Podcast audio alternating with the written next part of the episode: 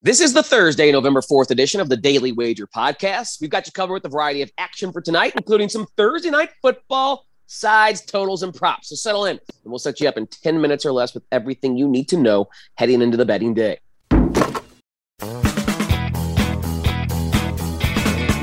Welcome to the Daily Wager podcast presented by DraftKings, America's top rated daily fantasy app. Tyler Fulghum and Anita Marks with you here this Thursday to get you set for Thursday night football in Indy. We'll touch on some other sports as well, but Colts, Jets, the Mike White led Jets, Indy laying 10 and a half at home, a total of 46. We'll get to our props in a second, but Anita, how are you playing the side or the total? Yeah, I'm going under here, under 45 and a half. If you could get it under 46, good for you. Um, the Jets, as we know, traveling to Indianapolis on a short work week after flying high. You you you mentioned it, of course, beating the Bengals, which I think killed a lot of us in our survivor pools. I'm not bitter or anything. Um, but I, I, think this is a come back down to earth game for the Jets, who uh, prior were only averaging 11 points per game on the road. Uh, Mike White, as we know, took the NFL by storm last week, passing for over 400 yards. But very interesting, Tyler. His depth of target was only four yards. The majority of those 400 receiving yards came after with the YAC, the yards after the catch, which I find really interesting. And this Colts defense will present, I believe, a different challenge. And also, they've got game film now uh, that they could work off of. Meanwhile, for the Colts, uh, they play a very slow pace offense, a very conservative run heavy game. They get Quenton Nelson and Braden Smith back. This this is one of the very few games that they'll have their legit five starting offensive linemen ready to go. So I think Jonathan Taylor's going to have a big game. So I really like the under here again, 45 and a half. If you can get it 46, good for you. Yeah, I, I, saw it 46 at Caesars this morning. I, like you, uh, have most conviction uh, when it comes to side and total on the total, and I'm going under that 46, 45 and a half. I believe we've had six straight Thursday night games go under the total, and this is a, a point that was brought to my attention by Joe Fortenbaugh. Um, he loves betting unders on Thursday, and it makes sense. His rationale, the short rest, guys are just not recovered in terms of their um, uh, physical ability. So uh, the game slows down a little bit. Uh, you get a more, you don't get uh, quite as many explosive plays. Thing wacky things happen. Plus, we have a Jets team that played at absolutely its 100% ceiling last week. Offensively, they are not going to have a better game than that. Mike White is never in his NFL career going to throw for more than 405 yards. I mean, that, that was literally the outlier of outlier performances. On the other side, you have the Colts who have played well enough to win way more than three games this year, but that's just not the case. The both teams are bottom third in the NFL in pace. The Colts, of course, like to run the football with Jonathan Taylor, who is an absolute beast. We'll get to his um, props in a second. But I just think this is a game uh, that goes under the total, keeping that trend alive we've seen on Thursday Night Football over six straight Thursdays. So I'll play the under. If you put a gun to my head and ask me for a side, um, the system says take the away team at 10 and a half. That extra hook um, would indicate the Jets are the better play as far as the numbers and the system would indicate. I personally can't wager any of my good money on a Mike White led Jets team, even after what we saw last week. So I'll pass on the side. But if you're a Colts fan, um, I am not a fan of either team, but if you're a Colts fan and you want to back your team, I think that's the the right side. My gut tells me to be on because I just think the Jets are going to come back down to earth um, have some major negative regression and the uh, Colts can uh, win by more uh, than 10 points here. So uh, passing for me officially on the side, though I lean Colts, definitely playing the under of 45 and a half, 46, wherever you can find it. Now to the prop market with the prop queen. Anita, what you got? Um, I've got a plethora. Um, and, and I know this goes Shocking. against what I know I know this goes against what we're saying because we're sitting here and saying like the under is going to hit.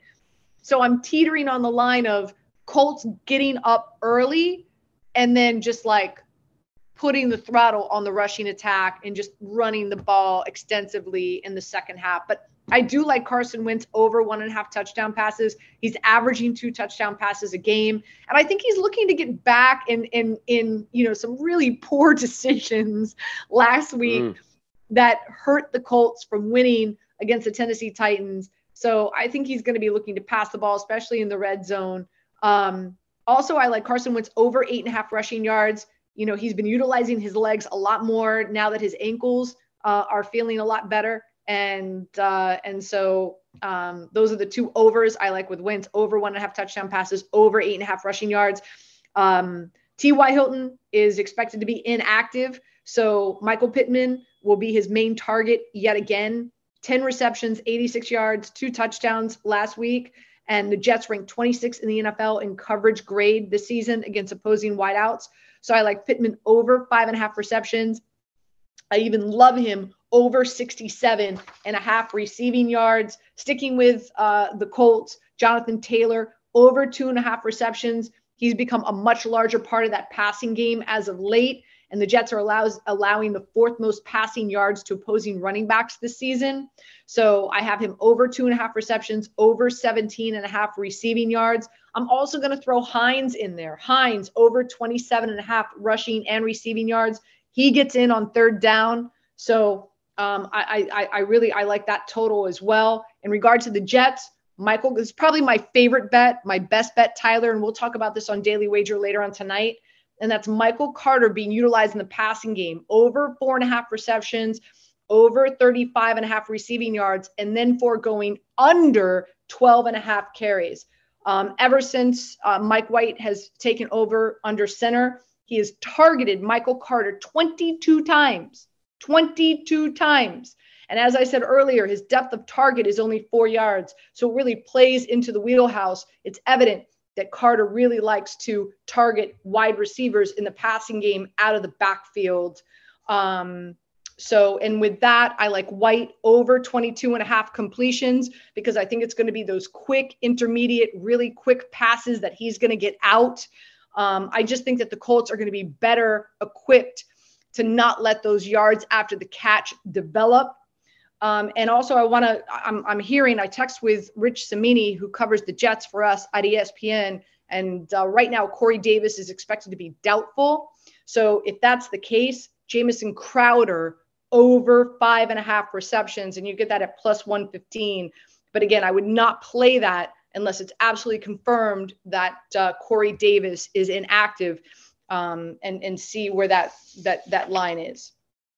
Yeah, we're not surprisingly, uh, very much in lockstep on a lot of these uh, props. I'm going to forego anything having to do with Carson Wentz and the Colts passing game because I'm not sure they're going to need it. Although I will say Michael Pittman has earned wide receiver one fantasy status. And I think week in and week out, especially in juicy matchups, like you pointed out, you can uh, exploit Michael Pittman um, having some soft lines in the market. So if I did wager on a, a, wide receiver in this game, it would definitely be Pittman on that side going over 67 and a half receiving yards. But Jonathan Taylor on the Colts side, absolutely love. 104 and a half rushing plus receiving yards is his prop at the moment. I would go over that because Jonathan Taylor has gone over 104 and a half rushing and receiving yards in five straight games.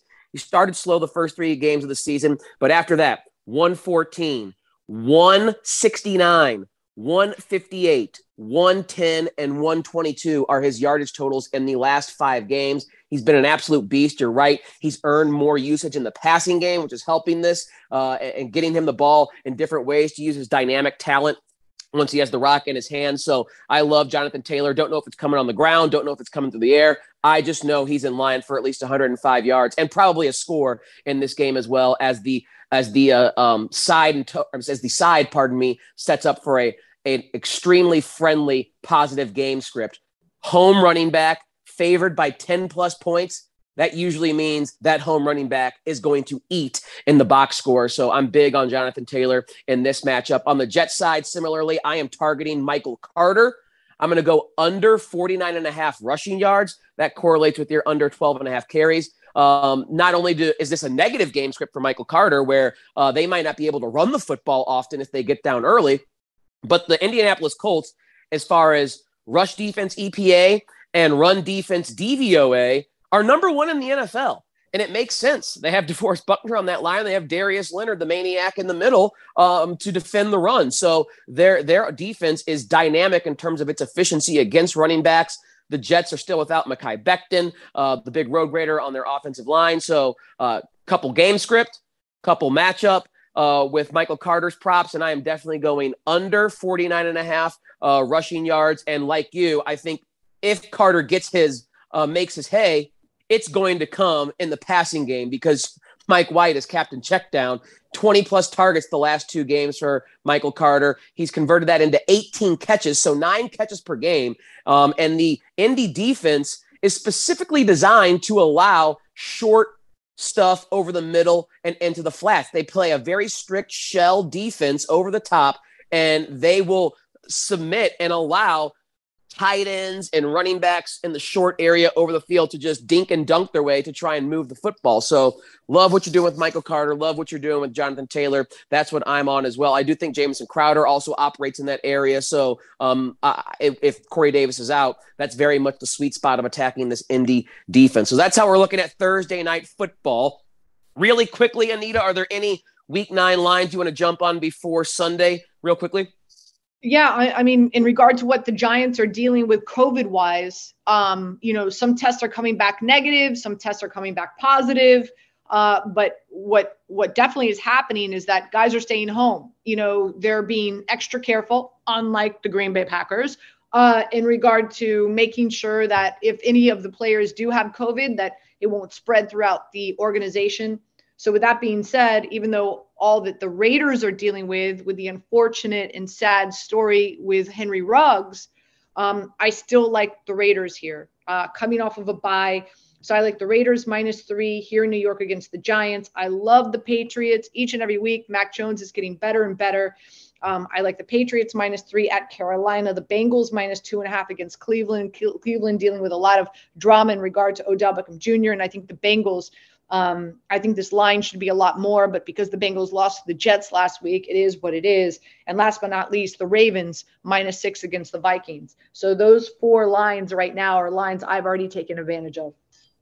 All right, let's move to the NBA slate tonight. A little bit lighter slate on a Thursday. Um, I'll start and let you know that the, the one game that jumps out to me right away, Anita, is the Miami Heat. They're taking on the Boston Celtics at home in Miami. The Celtics did play last night against Orlando um, and got a low scoring victory, but that's Orlando. Now they're bumping up in class to maybe the best team in the NBA to start the season. The Heat are laying just six in South Beach. And I don't know if the Celtics have a bunch of partiers on their team. I don't even know if they had time, but of course, the old Miami flu is something that we talk about. Uh, they've been in. They've I'm been in. There, boo. I know what time it is. I lived in Coconut Grove for four years. I know. I was there. I know what those players do when they come to town. It's, it is a thing. It is a thing, Tyler. So after beating up on the uh, Orlando Magic, it's like what a 13 minute flight from Orlando to Miami, and you got time to uh, get out in the streets, maybe hit up uh, 11 or Fontainebleau, maybe uh, slide into LIV for a bit um, regardless whether the Celtics were out or not last night, whether they got their sleep or not, Miami has just been awesome so far this season. I will lay the six there. Um, they're basically number one in net rating, number one in defensive rating, number one in rebounding rate, top four or top five in offensive rating. They've just been an absolute um, killer so far this season. The addition of Kyle Lowry, um, Tyler Herro returning to his form from the bubble, and then some. Jimmy Butler playing on MVP level. Um, I like them uh, laying the six uh, with the Celtics coming into town on the second leg of a back to back. Yeah, for me, I'm looking at the Jazz here. I like the Jazz on the money line at minus 125. I also like the under in this game between the Jags and the Hawks at 220 and a half.